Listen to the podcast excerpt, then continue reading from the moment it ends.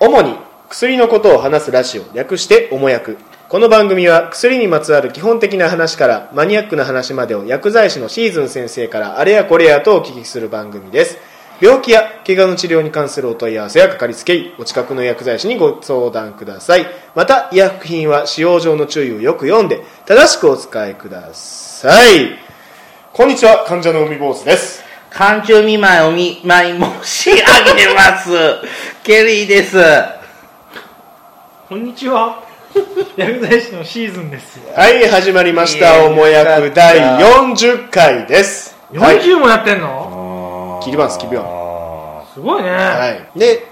うん今回はですねあの前回、あの匿名ですけどほピルの話をリクエストいただいた方からもう一回リクエストが来あ、まし処た方箋が来たの。そうですじゃあそうですあら処方箋来ましたんではいまあ、今回も匿名なんで内容は言いませんがテーマとしてはですね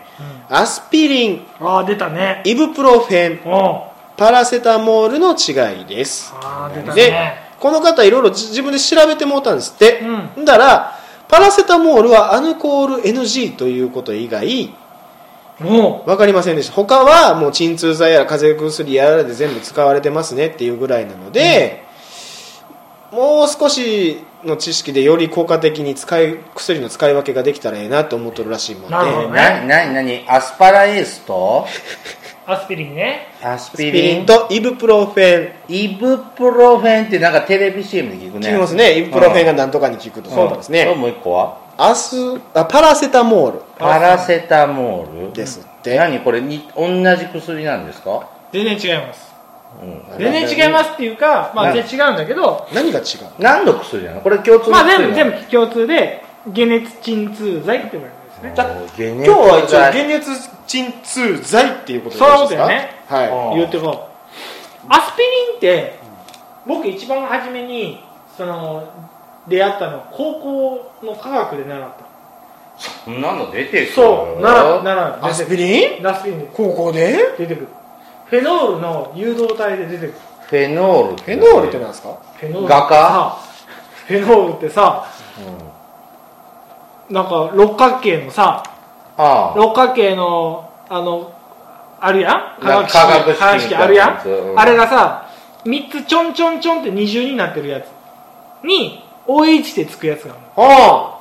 えあ、わうかん、んあないやろありますありますわかんないベンゼン管っていうんよそれなベンゼン管に OH 水酸液っていうんやけど、うん、OH がついてフェノールって一酸化炭素違う、うーんこれはむず H2O じゃないやつこれは難しいねあのそれをささあの科学でなるあの六角形ってなんであれ六角形なの六角形そこからうんなんでなの君たちのペンタゴンあのねあのあれねい六角形あるで しょ、うんあの家族のところにうん炭素がついてる、炭素がついてる炭素ぜ全部炭素がついてる全部炭素がついてる、うんうんで炭素がついて、まあ、あの六角形の管を作るのなんでかっていうとあの炭素の手っていうのは大体120度ぐらいで120度ぐらいであの開いてるからえ何どういうこと炭素の原子があるでしょ、原子がある原子がでそれ炭素に、えー、と4つの手がうんうんじゃあ四角でいいじゃある、うん、四角になると思うやんんうん思うやん、うんあれが実は四角にならないようにあ六角形で六角形のに要は120度120度でうんもう手が出てる状態だか六ら角形に手が四つつい てんだそうそえうん六角形じゃないへー手が4つついてて 炭素の原子に対して、うん炭素の原子がくっつきやすい角度があるのねだ安定するってことですねそう六角形がそううん120炭素同士がくっつくのにうん一番こうなんていうかうん俺めっちゃこれ手つなぎやすいっていう状態が120え炭素の元素記号で C C C だからダイヤモンドですカーボよンか C でしカーょボン C だは C C2 になるのはくっつきやすいんだ C2 っていう表 2C 現うんとねまあ分かったうんうん、ままだあこ鎮れは痛剤やろ鎮痛剤はいあはいうんでそこでその習ってこうホームベースみたいなやつうんカクカクしたやつうんになんかこう3本二重線がチュンチュンチュンってついてるやつあるでしょ、うんうんうんあれに OH 酸素と水素がついたやつがフェノールっていう、フェノールそうでフェノールっていうのは、うんまあそういうあのフェまあ、か物質なんだけどあのかあの物質なんだけど、それそれの誘導体で、うんそれにエチル基 CH3 だねうんエチルがパンってついたやつが、うんえっとメメチルかメチルが1個ついたやつがサイ,、えー、とサリチル酸メチルっねていう名前サリチル酸メチルメチルメチルアルコーうルんそうだようんメチルアルコールっていうのはあのベンゼン化いらないけど、うんうんメタノールってやつだなううんんメタノールこれはねなんてこれ表現したらいいんだろうねまあ要は一番そのフェノールっていうものから作られる物質でアスピリンっていうのは出てくるうんうん、アスピリン抗炎症作用鎮痛作用があるうんうんまあ何でも知らないスペリンまあうんまあまああのちょろっと言ったけど、まあ、炎症を抑えたり熱を下げたりという効果があるから昔はまあよく解熱剤とかで使われてたんだけど、うんまあ、最近アスピリンって使わないなと思いきやうん実は血液の塊を抑える効果が認められましたおう認められましたってもうだいぶいやだいぶ経つんだけどかさぶ 15, 15年ぐらい経つんだよこのフェルメールっていうのがフェルメールって何学会それはあれだろあそうこなんか見たことあるねこの絵あの振り向かい振り向いてる女の子の絵ね、ここは画家やないかって突っ込むとこねフェルメール学会やないかいっていうのがあのでへはい行きましょこのねうじゃあ編血栓とか溶かすってことうんだからかさぶたができ血にくい血だの塊を抑えるからこう血か管内のそ血管の外皮のえっ、とね、えー血管の中えじゃあかさぶたは関係ないかさぶたも関係ある、うんだから出血止まらなくなっちゃうんだよねあららでも血まあ圧はまあまああのね、何が言いたいかっていうとこれあれでしょ解熱剤そうですまあそうですいろいろ鎮痛剤とかを上げられ上げてくれてて、うんでそれでそれの違いは何ですかっていそううそう話そううそんうそうこれはそ例えれの話ばあれに効くとかやったらねそうで、うんアスピリンっていうのは、うん僕は一番初めに出会ったのは高校生の科学の時に習いましたよっていう話をまずまずしうんそまれだ進んでないですよそうそうねそうそこから進んでない だからフェメフェルメールとかどうでもいいんだよもうもう8分になろうとしてもうる8分なのやばいこれはちょっと早く言わないでで、はい要は、まあ、アスピリンっていうのは昔からあるその解熱鎮痛剤、解熱剤鎮痛剤の、まあ、類ですよ、まあ、炎症を抑えたりとかお熱を下げたりする効果で、うんパラセタモールっていうのは多分一番皆さんが知ってるのはカロナールっていうの名前カロナーカロナカコナーールルカロカロカロナールカロナールうん多分ねお子さんとかいる家だお家だったら結構子供の解熱剤とかうんあのインフルエンザなんかの解熱なんかにも使ったりもするお薬だ結構ねあのアスタアミノフェンっていう成分の別名がパラセタモールあアスタアセトアミノフェンアセトアミノフィンアミ ノフェンアセトなんとかなんとかってあるじゃんねアセトアミノフェドうんとかなんかないアセトなんとかチンみた いな、アセトうんうアセトんないね、あれないーもう俺ごめんねケリーさんの言いたいことは僕わかんない、ムカつくであの、うまあまあそのカロナールっていうのが多分一番有名だと思うんだけど、うんよくあのお熱が出た時とかそうですね8度5分以あ上だから風邪薬のカコナールってあるじゃん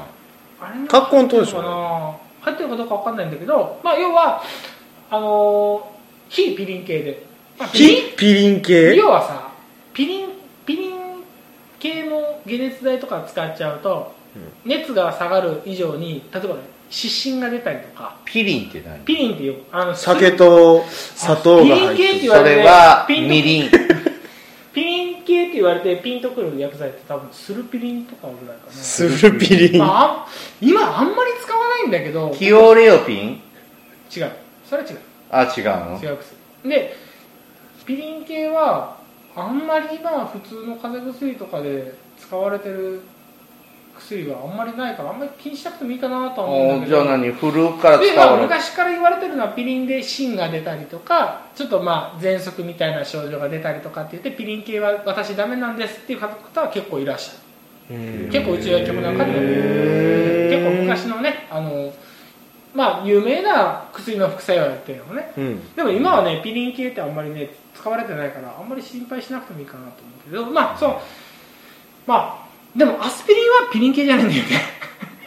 ねう んじゃあ何なの難しいんだよねなんでピリンっていうんだろうねセロピリンっていう名前だからかな、うんでもみんな解熱作用があるわけでしそう解ょ熱作用でじゃあなんで解熱熱が下がるのえっ、とね熱が下がるのは熱の酸性を抑えるか賛ら、う成ん反対されてんですかえーあの熱が熱を発生させる、まあ、体の中のなんか発戦熱のってるんだよね作用があるそれを抑えるかっていう言い方をしようかうんうんうんすごいよくさあのインフルエンザとか風邪とかで熱出るっていうとさ体に悪いのが入ってきて戦って戦っててるから熱体が熱をあうん上げることによってその戦ってる人たちを、まあ、応援してく応れる援してるわけだよね、ううんんでそれをまあまあまあままああっちてょいっうと抑えよう、うんまあ、体の中の熱を上げる効果をあの作用を抑えてあげるのが解熱作用の一つで、それ鎮痛剤っていうのは例えば炎症を抑えたりとうか、うんんうん炎症を抑えたりとかっていうので、まあ、鎮痛作用があるブラジキニンっていうまあ成分を抑えるんだけど、まあ、ちょっとそれを説明すると時間あれになっちゃうかなんらか聞いてってちょっと思ったんだけど、まあ、体に悪いものが入って戦って熱くなってるわけでしそうょだねそれを薬で解熱剤でまあまあまあって言ったまあまあ抑らえて敵をやっつけないまま解熱しちゃでうものげ敵を倒す分には別にそんなに熱上げなくてもいいでしょっていうのはまあ余分に余分なところあじゃあもうちょっょっと気を使いすぎて頑張りすぎてもっと熱くなってるっていうのが発熱なのそういうことだよね、うんまあでも発熱は大体そう風邪ひいたりとか、うんなんかウイルスに感染したらなるもんだから、うんうんそれは当然必要なんだけどだけどあ40度とかっていうのは上がりすぎになっちゃうし、うん結局もう体も衰弱してあそうそかっちの方が大変でしょ、熱くなりすぎてもダメだもんね、ううんんもうえあんまり40度まで行ったことないタイ結局その3つの違いは何ですかアルコールだけですかいや違うアルコールがダメっていうのはどの薬も大体ダメあそうなんですかそうやって言われたら薬飲んでる時になんで酒飲むんだっていう話になるかプらまあそれは飲それは飲んでいいよと絶対言わないただあかんっていうのはまあちょっと語弊があるんだけどただまあ何が違うかっていうとまああのなんていうのかなアスピリンっていうのは本当なんていうえー、と解熱鎮痛剤としての作用もあるんだけど、その作用の仕方が微妙に違うんだけど結果は一緒なのうまんなうーん熱熱を下げる熱鎮痛効果があるえっと、要はメインの作用としては、しえっと、炎症とか発熱のその原因になる物質があるうんそれをそれを物質を作らない作る酵素がある、シクロオキシゲナーゼっていうでそのシクロオキシゲナーゼっていうのが活性化すると熱や炎症が活発になる、まあ、ホルモンができるんだけど、うんそのホルモンを抑えるっていうのは例えばシクロオキシゲナーゼってさっき言ったそのやつを活性を抑えてあげることによって炎症や発熱の元になる物質を作らなくホルモンをぶ作らなくするちょっと落ち着きなさいよって言ってくれるんだそうだから発熱や炎症の原因になる物質を作らな作る作る酵素を抑えることによって炎症や発熱を抑えてるねうんで熱が、まずそれはそうで熱そが上がるれの抑え方が違うだけなのうんそう抑え方抑え方ですアスピリンっていうのはその活性を抑える活性を抑えるんだけど、結局なんちゅうアスピリンの量が減ってきたらその活性は元に戻っちゃう、うんわーってやってバーって戻っちゃうだけどおえっ、となんだっけロキソニンとかうんうんああいうのは、えー、と不可逆不可逆に抑えるからだから1回なったらしばらくそれが続いちゃううーん薬が残ってなくてもその活性を抑えてるもんだからあー結構長く効いてる、眠らされちゃってる感じそんな感じじだよね薬切れてもまだ冷めないししばらくはちょっと続いてるよっていうぐらいの違いかな多分それぐらいの違いぐらいしかないと思うただ結果としてはそういった炎症炎症とか発熱をを引き起こすホルモンを抑えることによってそういうでそれ病状によってこのタイプの場合だと当然これとこれは違うかあれとかって例えばね処方するんだね例えばね同じ熱を下げるっていうでうん多分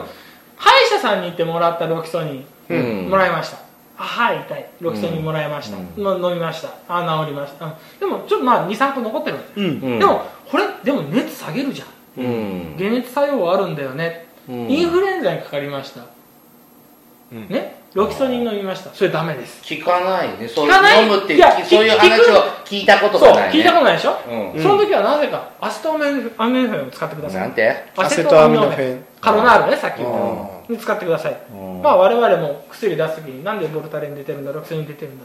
インフルエンザの人には使っちゃダメそれははあの副作用が解熱の原因と、えっ、と解熱げ使う解熱剤熱熱の下げる薬もいろいろあそうのパターンあるがあるわけでそうすんねだからですねですのでですので安易に前風邪薬でもらいました歯医者でもらいました解熱鎮痛あ解熱熱下げるんだったら、んインフルエンザで使ってもいいんじゃないのこういう時使ってもいいんじゃないの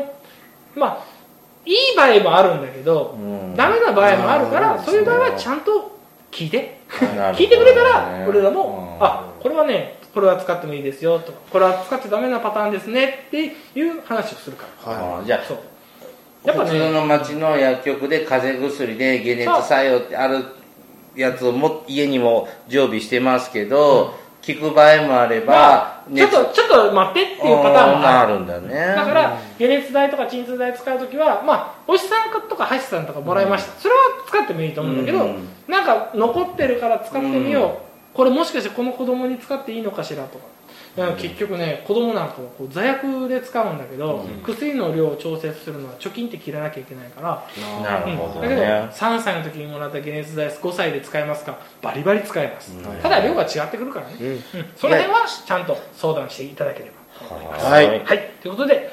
本日の処方箋は以上です。はい、えー先生本日の処方箋はおいくらですか1000円です。ありがとうございますあとですね、うんちょっと一つお詫びと訂正がありまして、あらあら、えー、と37回のステロイドやりましたよねでその時に僕が塗り薬でステロイドの入っとる塗り薬をあの陰菌のやつ使ってたって言ってたんですけど逆であの心筋系のやつにステロイドのやつ使っちゃうと荒れるっていうそうだよね。ことでした、うん逆のこと誤訳ですか何処方ミスですかこれは僕が間違ってただけなんであーそうだよシーズン先生何も間違ってないんですけどねそうそうだよね。はい、いやでもあー私の間真剣違にいあんまり捨てるんだそうそうそうそうか患者が間違って使っすいてたまんせん、ねそうであれ僕、そんなんでも僕の責任になっちゃうから。でで荒れたっていうそうだかだらかあら、のちゃんと聞いて。そうステロイドのやつは必ずねあの心筋系には使わないでくださいとはいはい、はい。ということで、ありがとうございましたあ。りがとうございまありしたがとうございました